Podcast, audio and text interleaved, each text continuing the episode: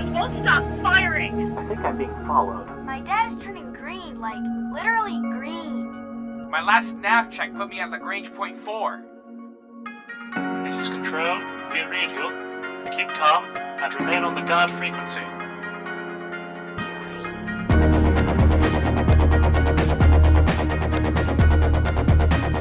Greetings, Sits and Sieves, and you're tuned to the guard frequency. As all good pilots know, when you're out in the deep black, you want to keep one ear on the guard.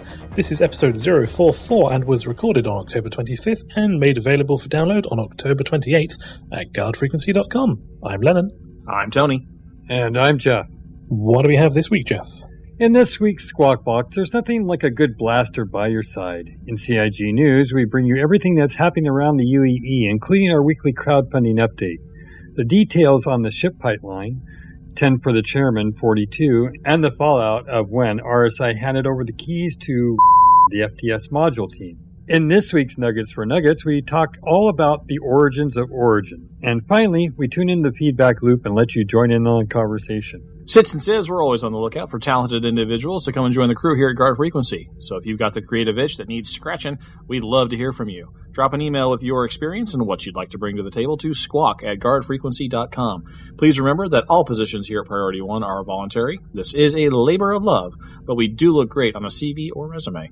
We've added a new feature to our website, guardfrequency.com, a donate button. That's right after nearly a year of clockwork releases, trips to Austin and LA, and the occasional detour into lunacy, we're finally confident enough to put the hat out on the pavement and see what you'll chip in. Of course, we're happy to share our labor of love with you each week free of charge, but it is nice to get the occasional concrete reminder that you folks out there in the verse enjoy listening to the show as much as we love making it. We hope you consider making a regular contribution. We thank the folks who have already chipped in and hope you consider making a regular contribution because the more support we get, the better show we can make. That takes care of the housekeeping, so let's get to the show and see what's coming through the Squawk Box. Any you boys seen a carrier around here? Uh, everything's under control. Situation normal. This is Tony saying, Welcome to the Squawk Box, everyone. I should have started this segment with instead of my usual homage to Battlestar Galactica's Mayday, because, ladies and gentlemen, someone has invented the laser bullet. This breakthrough was announced by scientists at the Laser Center of the Institute of Physical Chemistry of the Polish Academy of Sciences and Faculty of Physics, University of Warsaw, also known by its Polish acronym as the IPCPASAFUW, which, thanks to the Polish language's casual treatment of vowels, probably spells out a cool word like light slicer or beam bullet or something.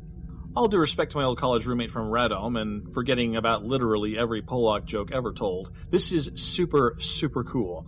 The 10 terawatt near infrared light beam is pulsed 10 times per second and specifically tuned so that it does three things. First, the beam ionizes the air as it passes through, creating a laser that is actually a laser plasma bolt. Second, the beam and plasma interact in such a way that the laser actually refocuses itself as it travels instead of constantly dispersing. And third, it looks totally awesome when it travels through a cloud of water vapor. Oh my god.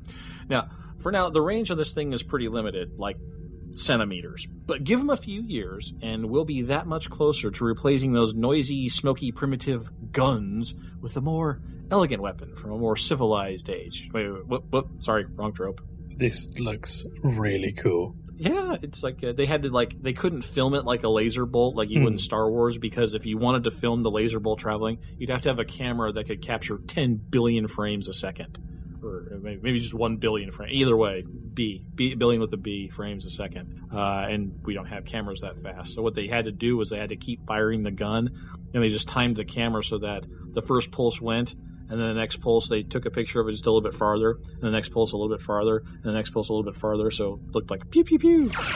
so yay, laser guns, laser guns. What What do you reckon we'll see first? Laser guns from this, or the fusion reactor plant from Lockheed Martin? Um, I'm betting on the laser gun. Yeah, me too. They actually got Absolutely. to fire. You know. now we're going to need the fusion plant to power the laser gun because 10 terawatts. You know, that's That's, that's a lot of power.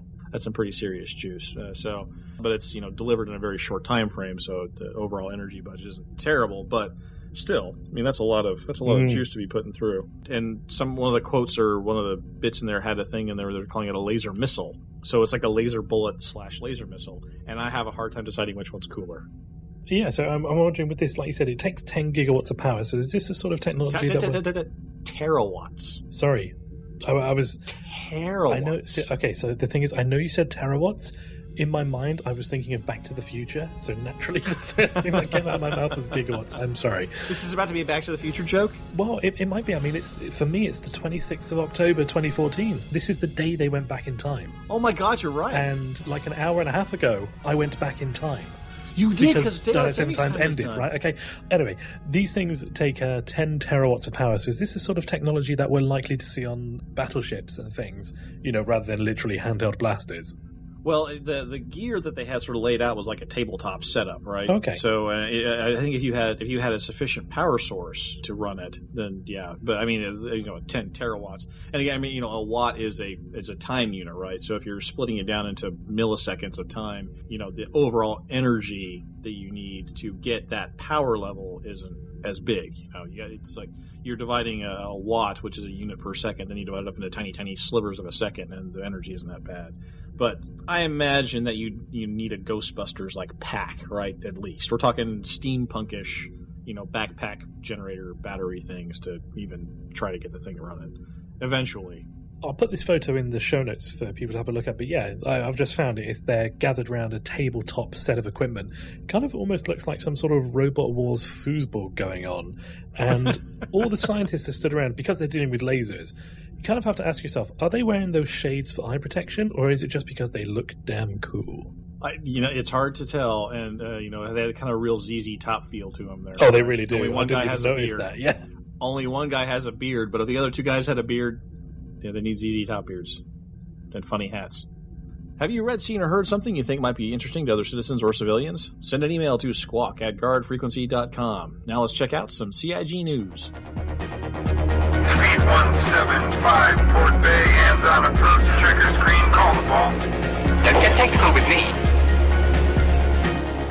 Our crowdfunding update for October 25th, 2014, 58,944,000. Oh, Jeez, people, we're back to our old tricks. Come on, we're coming up just a few bucks short of another letter for the chairman when we record on Saturdays. Thought we had this fixed. 632,000 plus citizens and 486,000 members of the UEE, a 6K jump in citizens, and new ships. So we're uh, back to that one to one ratio. Uh, boy, that's uh, that's very interesting times we live in here with that. Well, one of the perks of open development is that we get to see a lot of the behind the scenes processes that we wouldn't normally be allowed anywhere near. And this week, Travis Day has written a very in depth guide to the ship production pipeline, showing us how a ship is taken from concept sketch right through to the final product. In addition, there was also a two part interview on Around the Verse, episode 17, which was last week, and 18, which was this week, where James Pugh interviews Travis Day for a more in the flesh account of how this production pipeline actually works. One of the questions that the crew often get asked is how long does it take to build a ship? Which, as you can imagine, is a bit like trying to answer the question, how long is a piece of string? However, Travis does tell us that the ships like the Carrack took almost two and a half months in the white boxing phase alone, and that is just one very small part of the concept stage. And once it's got through the concept stage, it then has to go on to pre production, then to production, and then finally to the, um, the final stage. Well, as well as learning everything about the process, we're also given a list of ships currently in the pipeline and the various statuses of those ships. So, been wondering, is this something that more game development studios should do regardless of their funding model? Do you think it's good to get a behind the scenes look at what's going on, or is it something that's just best left as magic? I like it because then what we can do is we can take their handy little flowchart thing and go, no, no, no, no, no, you got it all wrong. See, this box is drawn at the wrong places here. We got to draw boxes over here. We need to add other boxes over here. We need to, we need to, we need to Tony. put a, an orange Tony. border over on this thing Tony. and a gold border. What? Hmm? Yeah. Don't.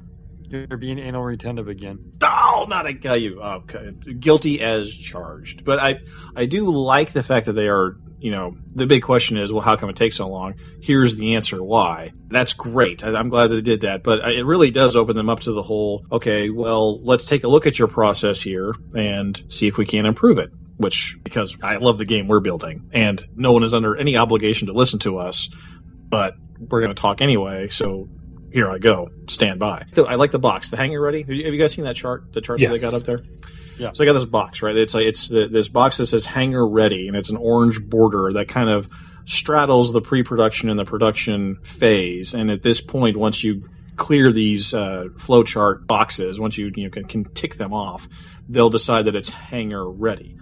I would like to propose another box that straddles the production and final, or just some more of the production subset, and call it dogfighting module ready. Let's just get some of these ships in the game, or we can dogfight with it and test it and try to break it and see if we like the guns and see if, you know, that kind of stuff. Let's take some of these boxes and make a new subcategory. And, and you bring up a very valuable point because I think uh, one of the things that we're missing in this whole alpha, beta, final release thing is the fact that we're not actually testing the ship. So they want it so perfect to get it into the dogfighting module that we're really not testing the ships. We're kind of just playing with them. Yeah. No, I, I would like to see more rough edges. I really would. And literally with it, I mean, the, the boxes that are on here, VFX, flight animation, interior damage, exterior damage, UI, a final balance pass. I mean, hold on. Whoa, whoa, whoa, guys. Come on now. We don't need a final balance pass in a pre-alpha stage. Just throw some things out there. We'll tell you if it's too powerful, if it's not powerful enough. You know, uh, on the exterior damage, we spend most of the time in first person looking out at the ship maybe we need some exterior damage to see the other ship get taken apart, maybe, but we don't need the whole thing. Interior damage? I don't need interior damage. A couple spark sprites, that's good enough. I've been hit. Okay, I get it. I've been hit. And some of these things, I'd like to see some more rough edges so it feels like a pre alpha. That they are clearly trying to get this way too polished before letting us get our grubby hands on the dirty under things of this game and I, would like to see them carve out another little box on this production part of the graphic here. Maybe over, you know, bleeding over into the final, maybe a little. Some some box drawn around some of these flowchart checkpoints that's dogfighting module ready. It's not Arena Commander ready. It's not Arena Commander polished. This is not something that we expect to be balanced and perfect, but we're going to throw it out there and let you fly it and see if it's broken somehow that we didn't catch internally. Let's see if the guns work okay. Let's see what's clipping. Let's see the rough edges. Are we not testers? If you alpha us, do we not feedback? yes, yes. Just to lighten the mood a little bit more, um, as we were talking about around the verse, I don't know if you guys have seen it, but uh, during the MVP section, when we was given the MP, MVP, you need to look at Chelsea in the background. She, her face was just brilliant. What's best yeah. part of the whole thing? So yeah. it's uh, at, at about 19 minutes 30 seconds in episode 18. So yeah, be sure to check that out, guys. The latest episode of 10 for the Chairman is out. Chris takes uh, 10 questions from the subscribers and gives us the answers that only he can, as you know, as far as he knows. And as you know, the guard frequency is a specific frequency that all aircraft and control towers should be monitoring constantly. If someone out there is lost or having engine failure, panic attack, some other in-flight emergency, Maybe they send a mayday on that channel. Other pilots or towers in the area will answer back on that channel with instructions or directions to get you back to smooth and level. Or if you're already crashing and burning, they'll know where to send the search and rescue people. Well, Citizen Drum asks, if you're out in the verse and die while on EVA, what happens to the ship? Does it become salvageable? Chris says if you're out in the verse and die, your ship will stay in that instance, and for anyone in that instance, they could take it, slash salvage it, slash do something to it. The ship would persist though, so if a friend was nearby and could salvage a ship or fly it back for you, there would be benefit to that. Hmm. Hmm. I like it as far as it goes, but I'd like it to go farther. Yeah, see, what I think should happen in the game that we're building, and this really is the question, is whenever you make any type of game mechanic, be it attacking pirates or doing missions of that nature, or if it's info running or exploration, whatever it is, you always have to incentivize the mission because otherwise nobody would do it. So, how do you incentivize search and rescue? You know, what mechanic do you need in order to make it that people want to take this as a viable career path? And, you know, is something as simple as you don't pay that high insurance premiums enough? No. I think, yeah, again, like many of the best mechanics that they've got going here, you need to look to the real world. And really, what we're talking about here is you pay people to be on call, you pay people to be on patrol, you pay people to hang out here in this area, and if something goes pear shaped, deal with it. You mentioned real world, so let's take some real world scenarios. We have police, we have EMTs, we have fire, we have search and rescue all kinds of other organizations out there that are quasi governmental or whatever. We also have insurance and we have accidents that happen in the world. Now, if my car broke down and a truck comes along and squashes me, my car isn't available for anybody to pick up and do away with. It goes back to my estate or my family or whatever. Right, but in much the same way, and I, I don't get me wrong, I totally get what you're saying here. I'm just like you were last week, I'm playing devil's advocate now. So that would kind of imply that you are within a safe zone. You are within the United States or the UEE to draw a parallel. What if you were out on the fringes? What if you were out in Afghanistan and you got shot by the Vandal? Because I hear they're active in that area now. And your car was just left on the side of the road. There, would you say that that was, uh, well, morally aside, would you say that that was free game for salvaging if it was somewhere on the fringes of a combat? Well, yes and no, because I probably wouldn't own the car that I was driving. I probably would have rented it or leased it or something. I'm again, I'm using what happens in the real world. You don't go to a foreign country and start buying property. Maybe you do. That's where that's where the analogy breaks down, though, right? Because in this world that we're hopefully going to live in sometime in the 2020s, early 2020s, I'd imagine, we're going to have a you know a ship that we'll take through jump points and, and fly around with it, and we can choose to go through jump points that take us to places where the rule of law is tenuous at best.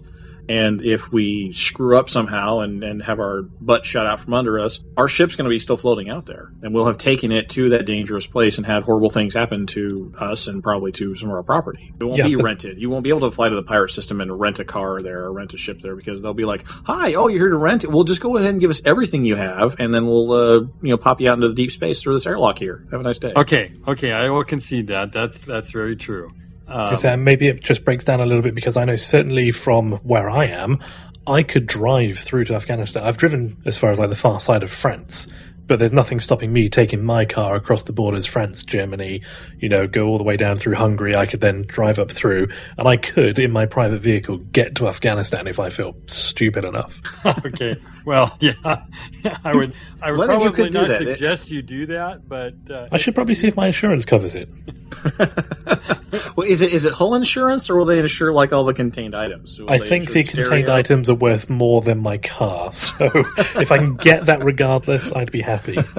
back to the incentivizing part, which is what you got to do. If you want to incentivize somebody to take their private property to a dangerous place, you have to make it so that it's profitable for them to show up there, whether there's something to do or not. Now, because it's a game, you want there to be something to do, but you don't want it to always be so risky that, you know, every time they're gambling their entire ship on the whole prospect, right? You know, there needs to be some minor instances, there needs to be some major instances, and you have to decide when the opposition pops up whether or not to stick around because the reward's worth it or to bug out because, you know, the reward is not worth it anymore. So well, I, I and that brings up another another side of the question for such as us as a search and rescue organization. Do we take that risk, and are the rewards worth the risk of going out and saving someone who is stupid enough to die outside their ship? Yeah, and, and again, and, and this shows what the gameplay mechanics have to do for each career type that uh, CIG is planning on doing. You know, you have to make that risk assessment on search and rescue. You have to make that risk assessment on mining. You have to make that risk assessment on running a narcotics lab in deep space. I mean, you know, every one of those things is going to have to have a, a spectrum of risk and reward to it. And there has to be mechanics where people can, once the instance spawns the opposition, whether you, you decide, well, this is something worth standing my ground and fighting for and getting the rewards, or, whoa, you know, the computer just spawned a bunch of stuff, or PvP wise, enough other players, opposing players showed up equipped well enough that the risk of me sticking around fighting this out way overpowers any reward I could possibly see from it. And then, of course, if they stick around and fight and they get shot out, you need a search and rescue mission. So, I mean, each of those decisions are going to spawn, hopefully, more missions and more things for more players to do. Well, Citizen Shepard had an excellent suggestion on the RSI Game Ideas subforum that essentially boils down to a few steps. Step one, as part of your insurance, you can sign up to a search and rescue service, which will give you a panic button on your MobiGlas. Step two, when said MobiGlas subsystem is activated, it will generate a mission, much like bounty missions in game, allowing search and rescuers to grab the mission and head out. Ooh. They also have suggestions to stop abuse of the system. Be sure to check it out and add your voice to the discussion by voting. Links will be in the show notes. Well, the next module that we're going to get uh, as part of Star Citizen will be the FPS module. And this week saw the team take over the RSI Twitter, the Ask a Dev thread, and even Reddit for an AMA, which for the uninitiated is a Q&A thread, the name coming from an initialism of Ask Me Anything. A lot of discussion took place, and there is so much info about this hotly anticipated module that has now been released, and we've tried to link as much of it as possible in the show notes, but we wanted to discuss a few of our favorite bits. We should be getting the FPS module early next year. And we'll be playing not only on ships, but also planet side. You'll be able to damage your ship from the inside, intentionally or otherwise. Oxygen supply, various power systems, gravity, it's all available to be tampered with. Some of these things don't react well to bullets. And speaking of bullets, it's not just guns that we're going to be getting. Nope, we're going to be getting tripwires, drills, holograms, medkits, and many, many other tools will be at our disposal. If a hull is breached, anything not nailed down will get sucked out into space, including players. Damage will be per limb, and not an overall health bar system. If you're bleeding out, you're going to die unless someone or something stops the bleeding. The persistent universe and the FPS module are going to be two separate things, so you won't have to do much of it in the persistent universe if you don't want to. The FPS module is based on realism. The POV is not like other first person shooter games. There will not be a third person view for the FPS module, as this gives players an unfair advantage. And it turns out that is a misspelling of and this will sound a lot better when the show is released because both of those words would have been in post. And finally, there will be tons and tons of zero G fun. See what you did there, and I'm laughing because there's no way to zero G, so you can't have any. T- I like it. I like it. But is that tons kilo? Well, the way you're spelling it here is that tons kilograms because mass. Because in that case, it wouldn't be as funny because you can't have mass in zero G. I, I wrote it using the only true form of measurement, which is the metric system. And if you're going to come here spouting your Fahrenheit this and your feet and inches that, well, then Tony, you know what? That's, that's absolutely fine because I'm also quite tolerant. It's not funny anymore because it's kilograms. it's not funny anymore. You just ruined it. You just Fine. ruined it. Fine. With your divisions by tens and whatnot. Fine, fine. Jeff, I'm going to go back and read this. fine. Take two. Jeffrey, oh. if you will. okay, hold on. and finally, there will be newtons and newtons of zero G fun. There Happy now? go. Kilogram meters per second squared. There it is. Oh. Good old Newtons, my old friends. It's still just celery to me. Or, or rutabaga. Yeah. Uh, okay, so getting back So- to the yes, issue at all right, hand. Yes, yes, yes. yes, Show, Yes. yes here we go. FPS FPS Hmm. module has uh, the team have been out there and told us everything that they know so far, or rather everything they're allowed to say so far. Yeah. So, uh, does anything on this list particularly catch your eye? Well, I do like that there's not going to be a third person view. I mean, I don't like third person shooters anyway. I'm not a big fan, but it always seems to be silly to me to have a first person shooter and then you jump out to a third person view and look around corners and look up high and that totally, kind of thing. I agree. I mean, that's good. I also like uh, damaging your ship from the inside. Yes. Uh, so, you know, there may be the ultimate super power gun that's so awesome, but you can't use it on a boarding action because you'll ruin your prize. So you have to load up on, you know, stun guns or other less than lethal weapons that won't hurt the electronics and the sensitive systems of the ship you're trying to take. Yeah, I mean, heck, you won't even be able to use a big gun in a defensive situation on a ship because you don't want to risk blowing up something that's like your gravity, so you're all floating about, or if you breach your hull, you know. No, no, no, no, no, no, no, no. Uh uh No, you want the big, nasty gun uh, as a defense because theoretically, they're coming through a breach. So what's behind him? Something that's already broken. Let him have it. Holy crap, yes. Give me the big old nasty gun as the ship defender because you're coming through a hole that you made, my ship. I'm going to send you right out that same hole with some holes in you. That actually could be kind of cool because it actually gives the defenders a bit of an advantage. Yeah, yeah. The inspiration for this module, the team said, was Planetside, Counter Strike, Rainbow Six, ArmA, Delta Force, and Killzone. So it is going to be a highly tactical shooter. You know, you're not going to be running around, spray and pray, bunny hopping over obstacles, jumping out the way of bullets. It's going to be, you know, sort of two, three shots and your character's down, or their character's down, hopefully, you know. And especially with this system of damage per limb, if you get shot in your right arm, you're not going to be throwing grenades is certainly not going to be pulling a trigger. So there's there's that whole sort of tactical system. But yeah, equally, like you said, if somebody's just coming through the side of your ship, just being able to just boom send them straight back out the way they came in. That's that's a powerful tactic that you've got on your side there. And again, you know, you typically typical military engagement, the defender usually has the advantage because they've had time to repair their their ground and they know what's coming.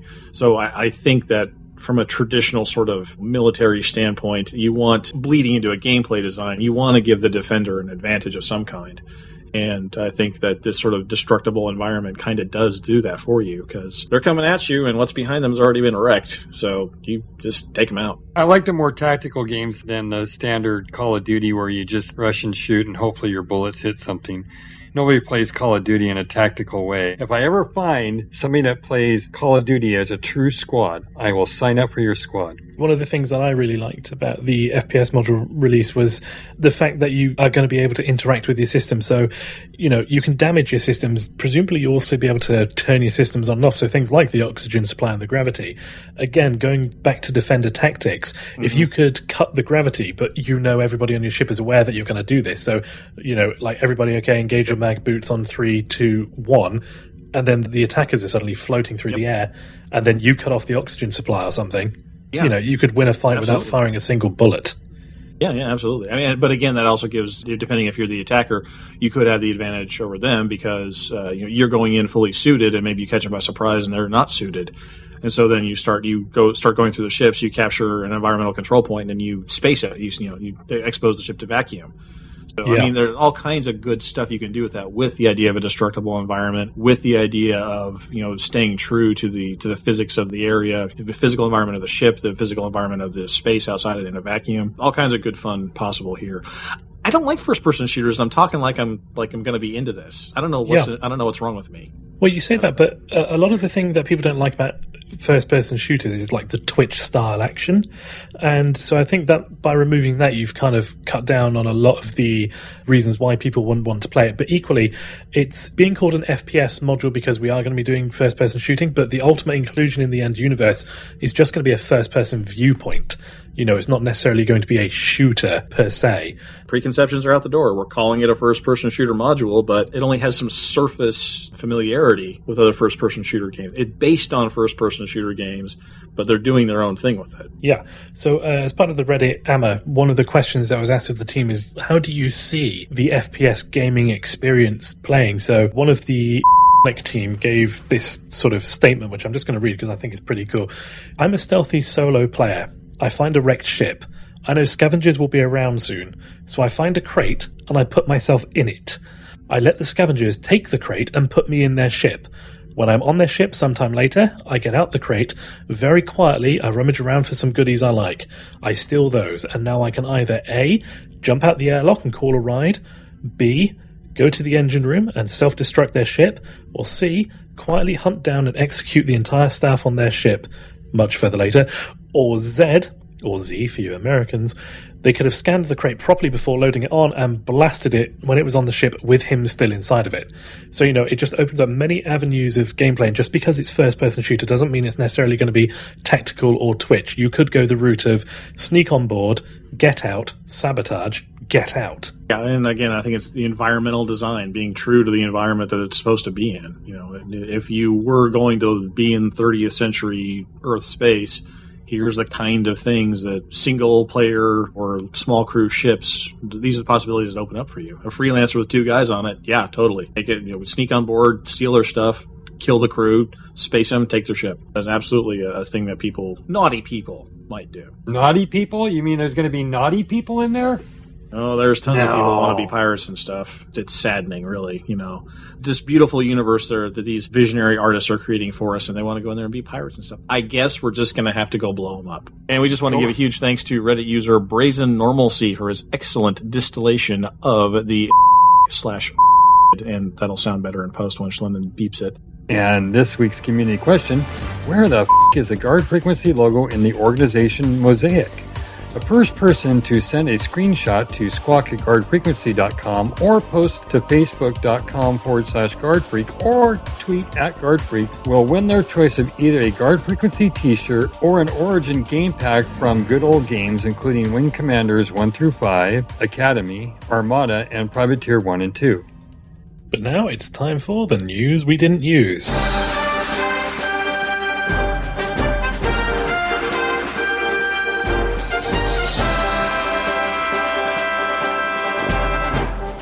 Tracker, Stop and Maintain, Stopping Slavery and Maintaining Lives. Check it out to learn how. Fan Spotlight, Voice Attack Profiles, Computer, Raise Shields, Reinforcing front shield.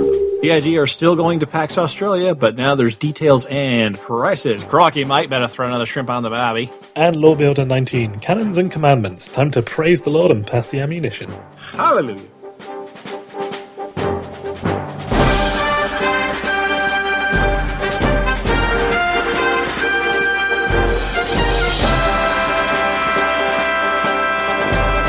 We're all caught up on the latest CIG news, let's check out the origin of Origin Jumpworks in Nuggets for Nuggets.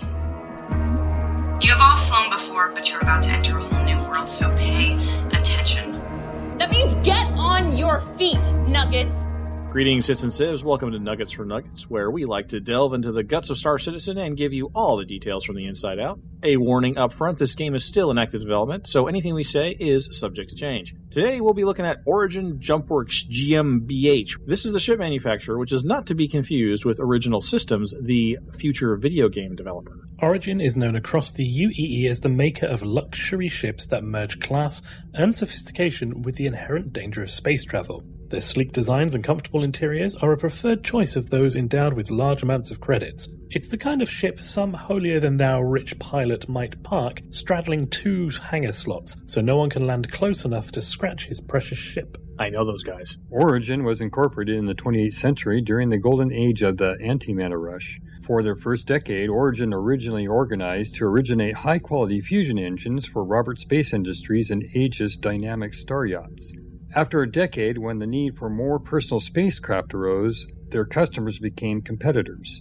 Within another decade, they were producing the top five mid scale composite transports. Within 50 years, they were neck and neck with RSI for gross profits in the manufactured spaceship field.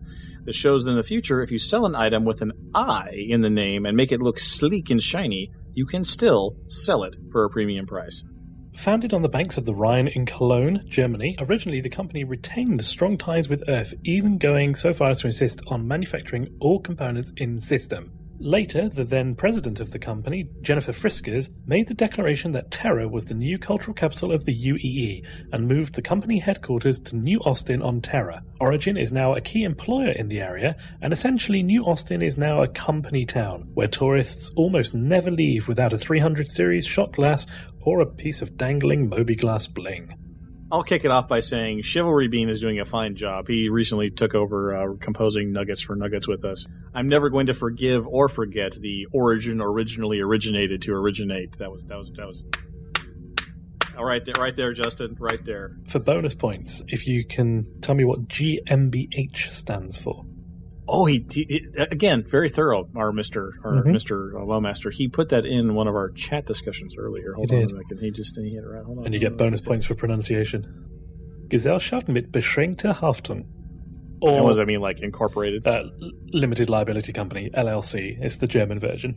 So uh, the keeping with the uh, with the fiction, right? You know, it's a German company incorporated in uh, Germany. Cologne, yep. A thousand years from now, I'm glad they're still using the terminology. I'm Uh, ge- they're apparently still speaking German. apparently still speaking German, uh, and apparently, as uh, as we pointed out, still selling things for ridiculous amounts of money as long as you can put a lowercase i in the name somewhere. Yep. You know, I think uh, I think that you know the, the future's in, in good hands. Also, I do like the fact they moved to New Austin. you know, you know, nothing nothing weird about that. Of course, uh, with the branch of CIG being in Austin, keeping with to fiction. Of course, if they were sticking with the original German, it would be Herkunft Jumpworks. So, Yeah, I don't think anybody would buy that. Origin people would buy. I have a 350R, and I'm still looking for that BMW ish kind of pizzazz to it. They seem to be more Daimler than they do BMW. Well, I mean, but you got the you got the racer now, right? I mean, all the all the guts, all the uh, all the all the soft edges are. Have supposed you to be ever been out in now, a right? Beamer that's uh, the full race version? This thing's like a technological wonder. Well, I've been in, I've been in expensive BMWs, and they I mean they're like floating little castles. You know, it's like you know, on the commercials. It's just you know, it's it's all it's all leather and wood displays and and, voice activated You know, you want- and you're like- oh you're- my gosh, it's just. Yeah, you're, you're ready to go over the autobahn into some Teutonic forest somewhere where it always just got done raining. You know, it's never actually raining, and it's the road is never dry. It always just got done raining. I mean, that's the BMW feel. Yeah. I mean, that's that's that's that's what they're going for. I will. I will have to go a little bit with Jeff though on this. I've got a 300i, and I know what you mean. It just doesn't quite have that. I, I can't explain what it is, but to begin with, yeah, it used to feel like a luxurious craft. But I think as they've been bringing out the the designs of certainly the things like um, the Constellation and heck, even some of the polish they've put on the Freelancer, the 300i does feel like it's been a little bit left behind and could do with a bit of a lick of paint, a bit of a touch up to bring it up to BMW standard. You know what? You know what? Audi. Yeah, I There get, you I go, get an yeah. Audi feel from the interior of the 300i. Are you new to the verse and need a bit of advice? Is there a tidbit of lore some Sith or Civ taught you that we all should know? Let us know by dropping us an email to squawk at guardfrequency.com. But for now, let's tune into the feedback loop and let you join in on the conversation. Okay, buddy, what's on your mind? We're all friendlies! So let's just be friendly! Coming to us from our show post at guardfrequency.com, Dilek writes in and says, Based on this show's discussion, then, the basic premise of the persistent universe has one big and unfair caveat. You can do anything you want in the verse as long as you buy the ship for it. Well, then, that takes away the major appeal of the game for me. The idea of buying any ship, then updating it to do whatever you want. That's going to be getting lost. Dilek is a sad Dilek. Anyways, another entertaining and cool podcast. I might even start clicking that donate button. Well, we'd advise that regardless of whether you think it's a good podcast, because we'll also take donations if you want us to shut up. You know, it works two ways Right. on that. We're pretty good. Right, right, yeah. If But you yes. send a note saying "shut up" with the pi- we might consider it. Maybe we might. Maybe, maybe. Just be sure we might need two or three verifiable sources before we'll do that. But going back to your point about the any ship being upgradable to do anything you want, yeah, I think with the loss of hard points, whenever it was uh, back way back when, when Tony went off on a bit of a rant, that was probably the uh, we should have spotted what was happening then. I think, and is a real shame that you're not going Yeah. to be able to buy a ship and upgrade it like that, at least not straight away. Yeah. Man, am I tired of being right? Huh? Huh? Yeah. Huh? Yeah. So I, you know, my constellation lost its twenty upgrade points, and I, I, I think you're right. I think it was the beginning of the end for this idea of taking a ship and then just doing whatever you wanted with it. This is a much better business model, just pure and simple, plain and end. But I will give you, Dillick, I will leave you with one scrap of hope. Once the universe launches, you can earn the money in the game to buy your new ships. Sean Newboyce writes, Wonderful show. I will have to plead the fifth on morality, although I want primarily to be an engineer salvage repair expert. Well, Mm. hats off to you. hmm Yeah, well, he's pleading the fifth there, which means that under penalty of criminal punishment, he's refusing to testify against himself. So we're gonna have to Hmm. keep an eye on Sean Newboy because we we, we we we get the message there. I, I don't know that the to. fifth applies in the UEE universe, though. Uh, I'd probably call it something else, but I'm sure Well, they still have some I was going to say here in Britain, it's the right to remain silent. So you know, Yeah, but we, you know, we're, we're Americans, so we can't say anything the right way, right? You call it a lorry, we call it a truck. You call it a right to remain silent, we say plead the fifth. Yeah. From the RSI forum post, we were from Berserker 01. At this point, I'm not expecting the full game coming out until 2018, maybe. It's obvious several different studios haven't worked out like they hoped it would. They also will be suffering from funding in about six months when they don't even have Arena Commander 2.0 out, and the older backers start questioning if they can ever get the game out with other games like Elite Dangerous and No Man's Sky being released and being successful. Call me pessimistic, but I'm already starting to question if we won't just get Arena Commander and maybe Squadron 42, and they will throw their hands up and say, We're done, because they start running out of money. 60 million is a lot of money, but not when you stretch the development process out over two or three more years. Whoa. Hmm. I'm kind of agreeing with him. I mean, I bought the, the second package from Elite Dangerous because honestly, I'm building a new rig to handle today's games and next year's games, possibly. But, you know, I don't want to keep rebuilding it every year. Come on. You know, between that and the cost of the ships it's crazy. I have to agree with him. obviously, when you stretch it out over two to three years, it's only 20 million a year, which in terms of game dev is not that much money at all. Which is why, again, I've said it a, couple of times, I think they need to stop bringing in new items because each new item you bring in, you have to extend the development period for. With all these new ships that they're bringing out, maybe they just need to put a cap on it and say, we'll develop what we've got and then we'll look at adding more because every new ship that they bring in, they have to do an extension to the development period, which will spread the money out even further. So, yeah, again, Berserker, I'm I'm with you. I, I personally maybe because I do a podcast about it, I'm a little bit more optimistic that we will get the finished game, but the rest of it, I really agree on. I'm going to agree and disagree on, on this. I think that this is the better thought out version of like the usual media stuff we get about, oh, well, we'll see if they ever deliver. I mean, this is an actual, this is a very well analyzed and well thought out question that an investor would ask. Like, fine, we keep on sinking money into this project and you keep on pushing the development backwards.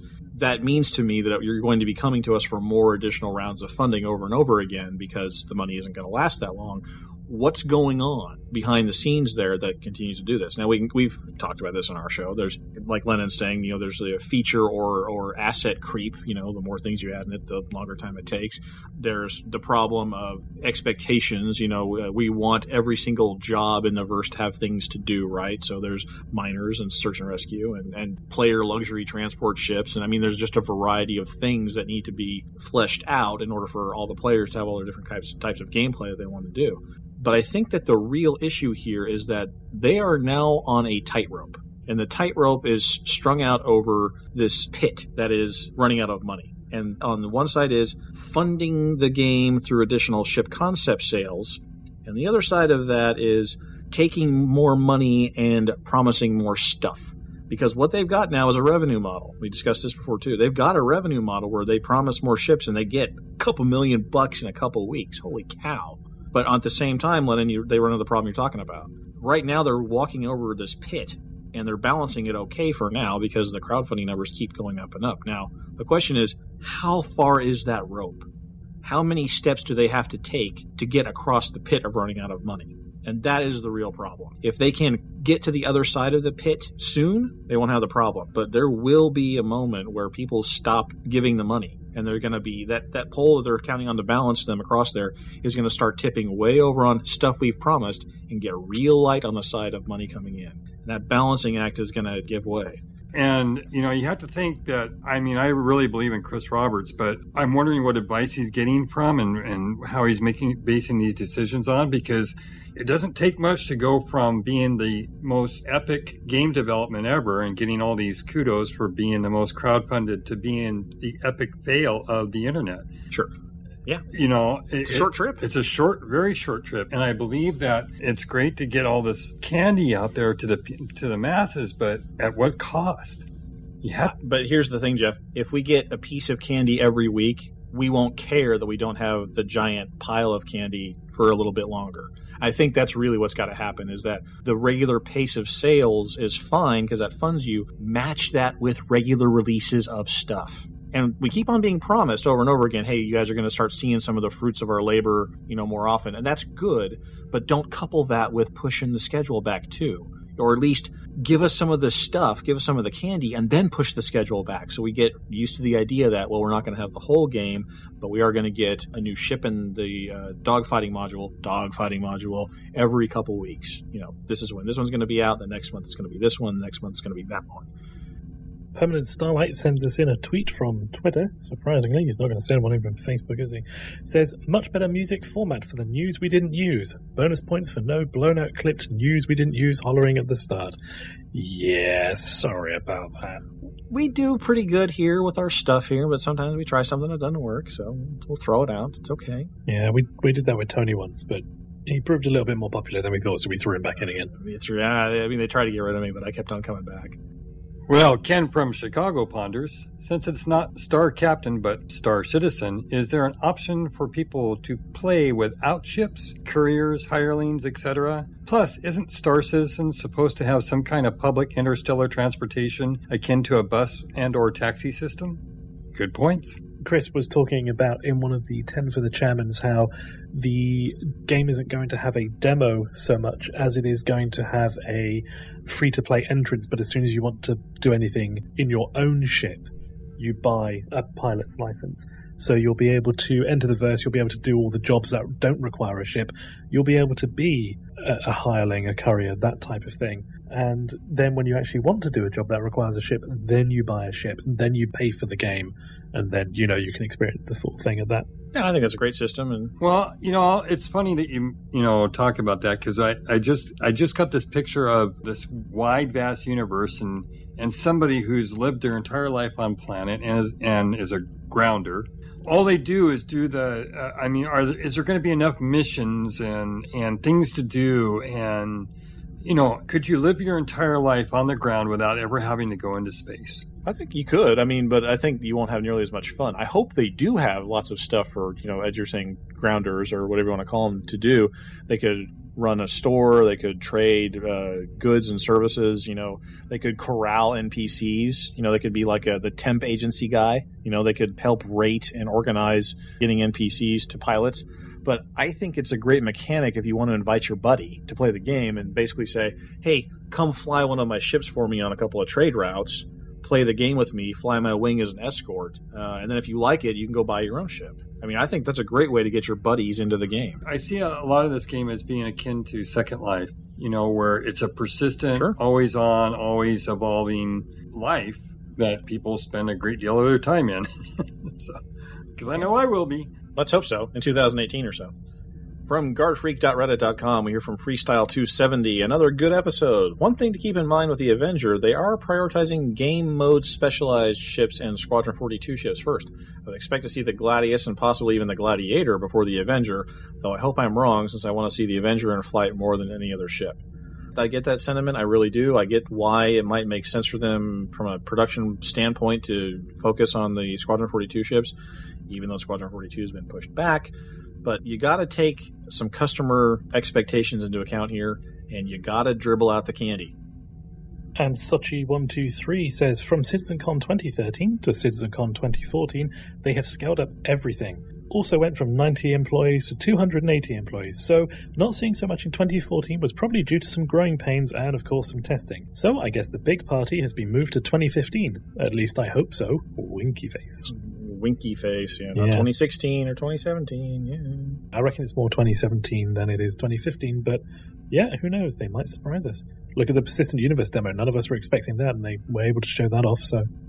And a reminder this week's community question Where the f is the guard frequency logo in the organization mosaic? First person to send a screenshot to squawk at guardfrequency.com or post to facebook.com forward slash guardfreak or tweet to at guardfreak will win their choice of either a guard frequency t-shirt or an origin game pack from good old games including wing commanders 1 through 5 academy armada and privateer 1 and 2 So, how was the show? Did we answer your questions like you hoped, or did we just soften the disappointment? Either way, let us know. Here are some ways you can get in touch with us. Check out our forum post at forums.robertspaceindustries.com. Leave a comment on this episode's show notes at guardfrequency.com, and you can subscribe to us, feeds.guardfrequency.com, or you can just find us on iTunes. Hit us up on Twitter at GuardFreak and start an argument on our Reddit at guardfreak.reddit.com. And leave a comment and like us on Facebook at facebook.com forward slash guardfreak. And if you're lucky, I might just butcher your name live on the air.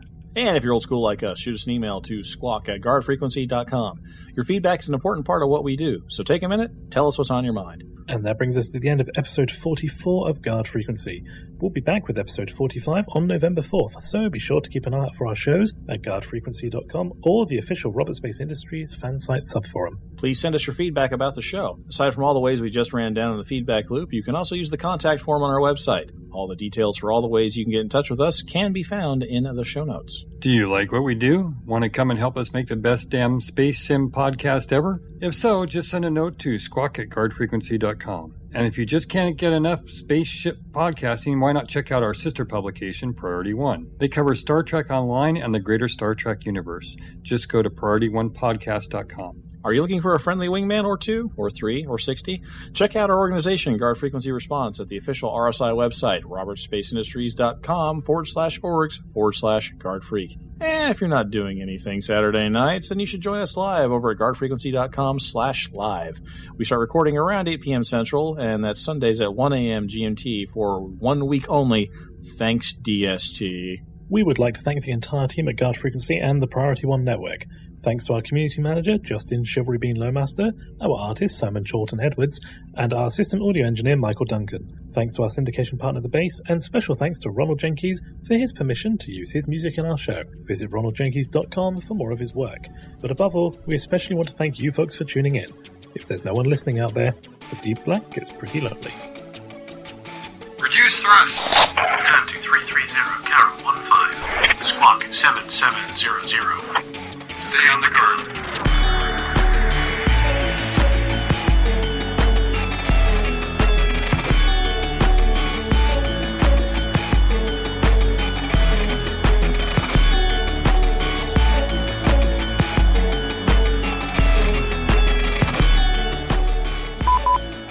Well, I read I read uh, in the feeds that I was get I get from Ars Technica and all that that uh, it is now uh, Star Citizen is now the most of any uh, Kickstarter uh, program ever. Yeah, crowdfund, yeah, that is the highest funded crowdfunding project ever. Yeah. Imagine what would happen if we wanted to do something actually useful. I know, isn't that scary? Frightening. the guard frequency is a Pacific a Pacific frequency. Yeah, it's not the Atlantic is you know, screw the Atlantic, it's only a Pacific frequency. As you know, the guard frequency Cyclops offline.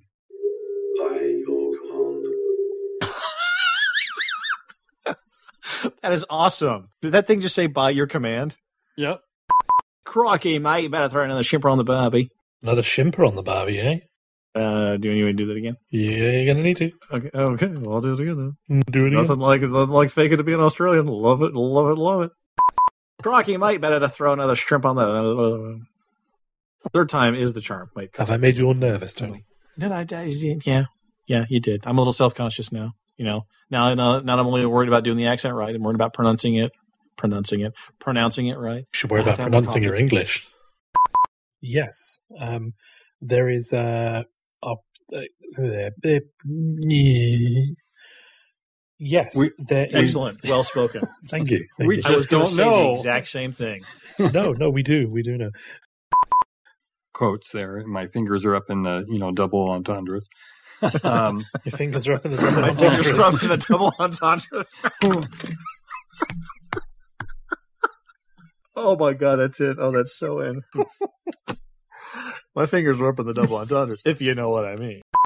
for their first decade, they uh, for their first decade they or, or origin originally organized. I think Shiv did that on purpose, that bastard. yeah. Origin originally organized. I love that. Okay, try that again. For their first decade, Origin originally organized to originate high quality fusion engines for Robert Space Industries and Aegis. Fr- I'm going to fail that, but I'm going to give it a shot anyway. That will be good radio. That'll be entertaining. Gel- we go. It's, uh,